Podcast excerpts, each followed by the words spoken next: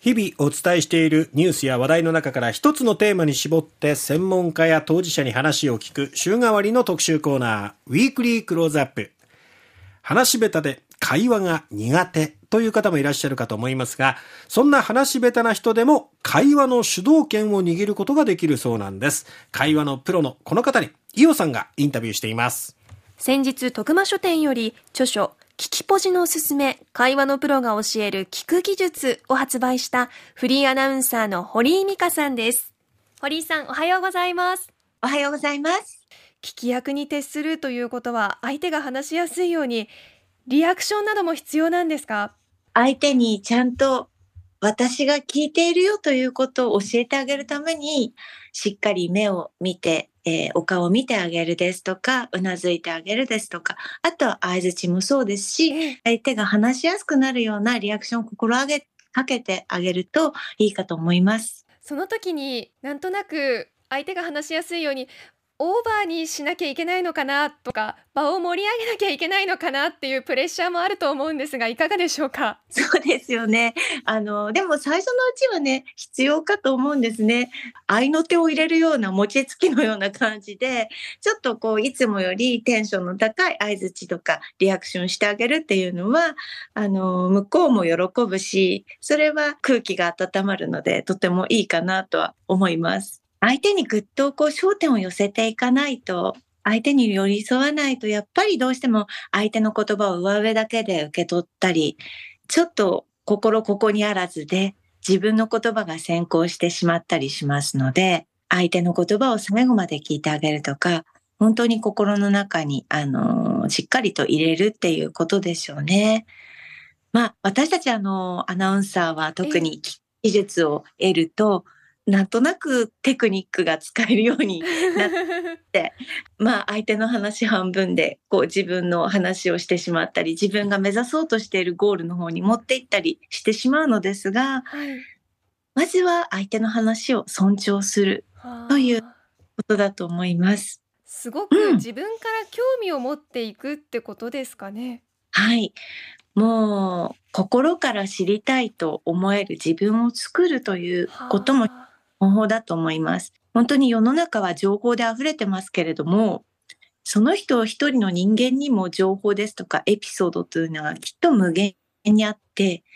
で、それは私が知らないことだったりするので、ええ、YouTuber の方でですね、何でもないの方のインタビューをされている人がいて、私その、えー、YouTube とっても好きなんですが、何気ない方なのにずっとずっと話を聞くと、えあ、そんな人生がとか、あ、そんな思いが、そんなブームがというふうにどんどん情報が出てくるんですよね。はい、だから一人の人間からもいろんなこう興味あることが出てくるんだという思いを持って話を聞くとどんどん膨らんでいくかなと思います。話をする時また質問をする時堀井さんはどんな角度から質問するように心がけてらっしゃるんですか？共通点探してももちろんいいですし、盛り上がりますよね。あ、同じ洋服着てるとか、推しが一緒とか。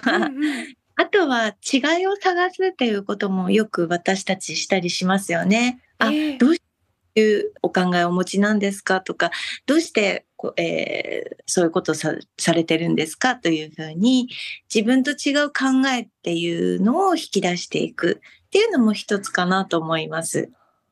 え私と違いすぎてどうしようっていう場合もあると思うんですが、その場合はどうされるんですか、うん、でも違いも面白いですよね。あの、自分と違う考えはまあ、理解もしなくてはいいんですけれども、何でしょう。ああ、そうか、そういうこともあるんだって受け入れるっていう、あの、質問の、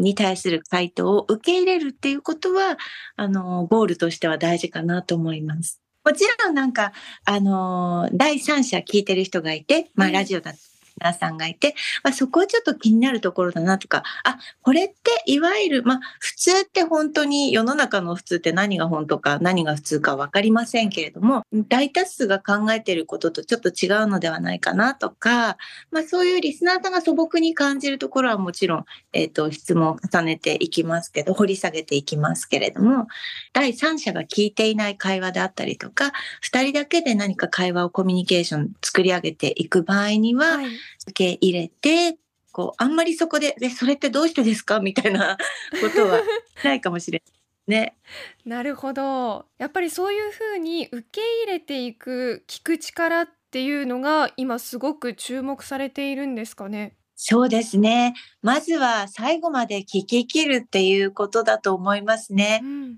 まあ会社の中でも私たち、えー私管理職を経験しましたけれども、ええまず、